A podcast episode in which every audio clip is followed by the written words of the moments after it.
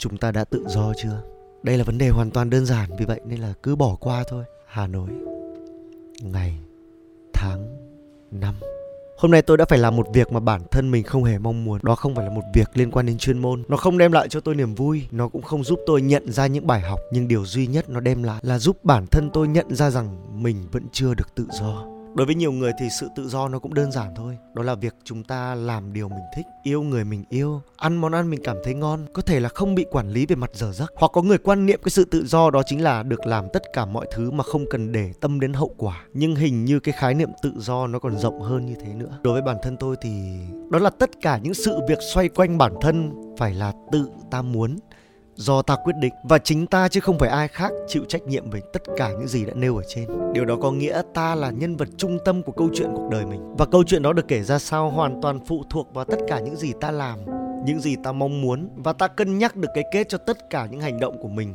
và ta chấp nhận nó. Nó không phải là việc mà ta ghét ai thì ta sẽ phải tìm bằng được người đó để mắng mỏ mà nó phải là việc ta mắng mỏ người ta xong nhưng ta chấp nhận rằng mình có thể chống nạn đi về, nhưng vẫn mỉm cười vì mình đã làm được điều mà mình mong muốn.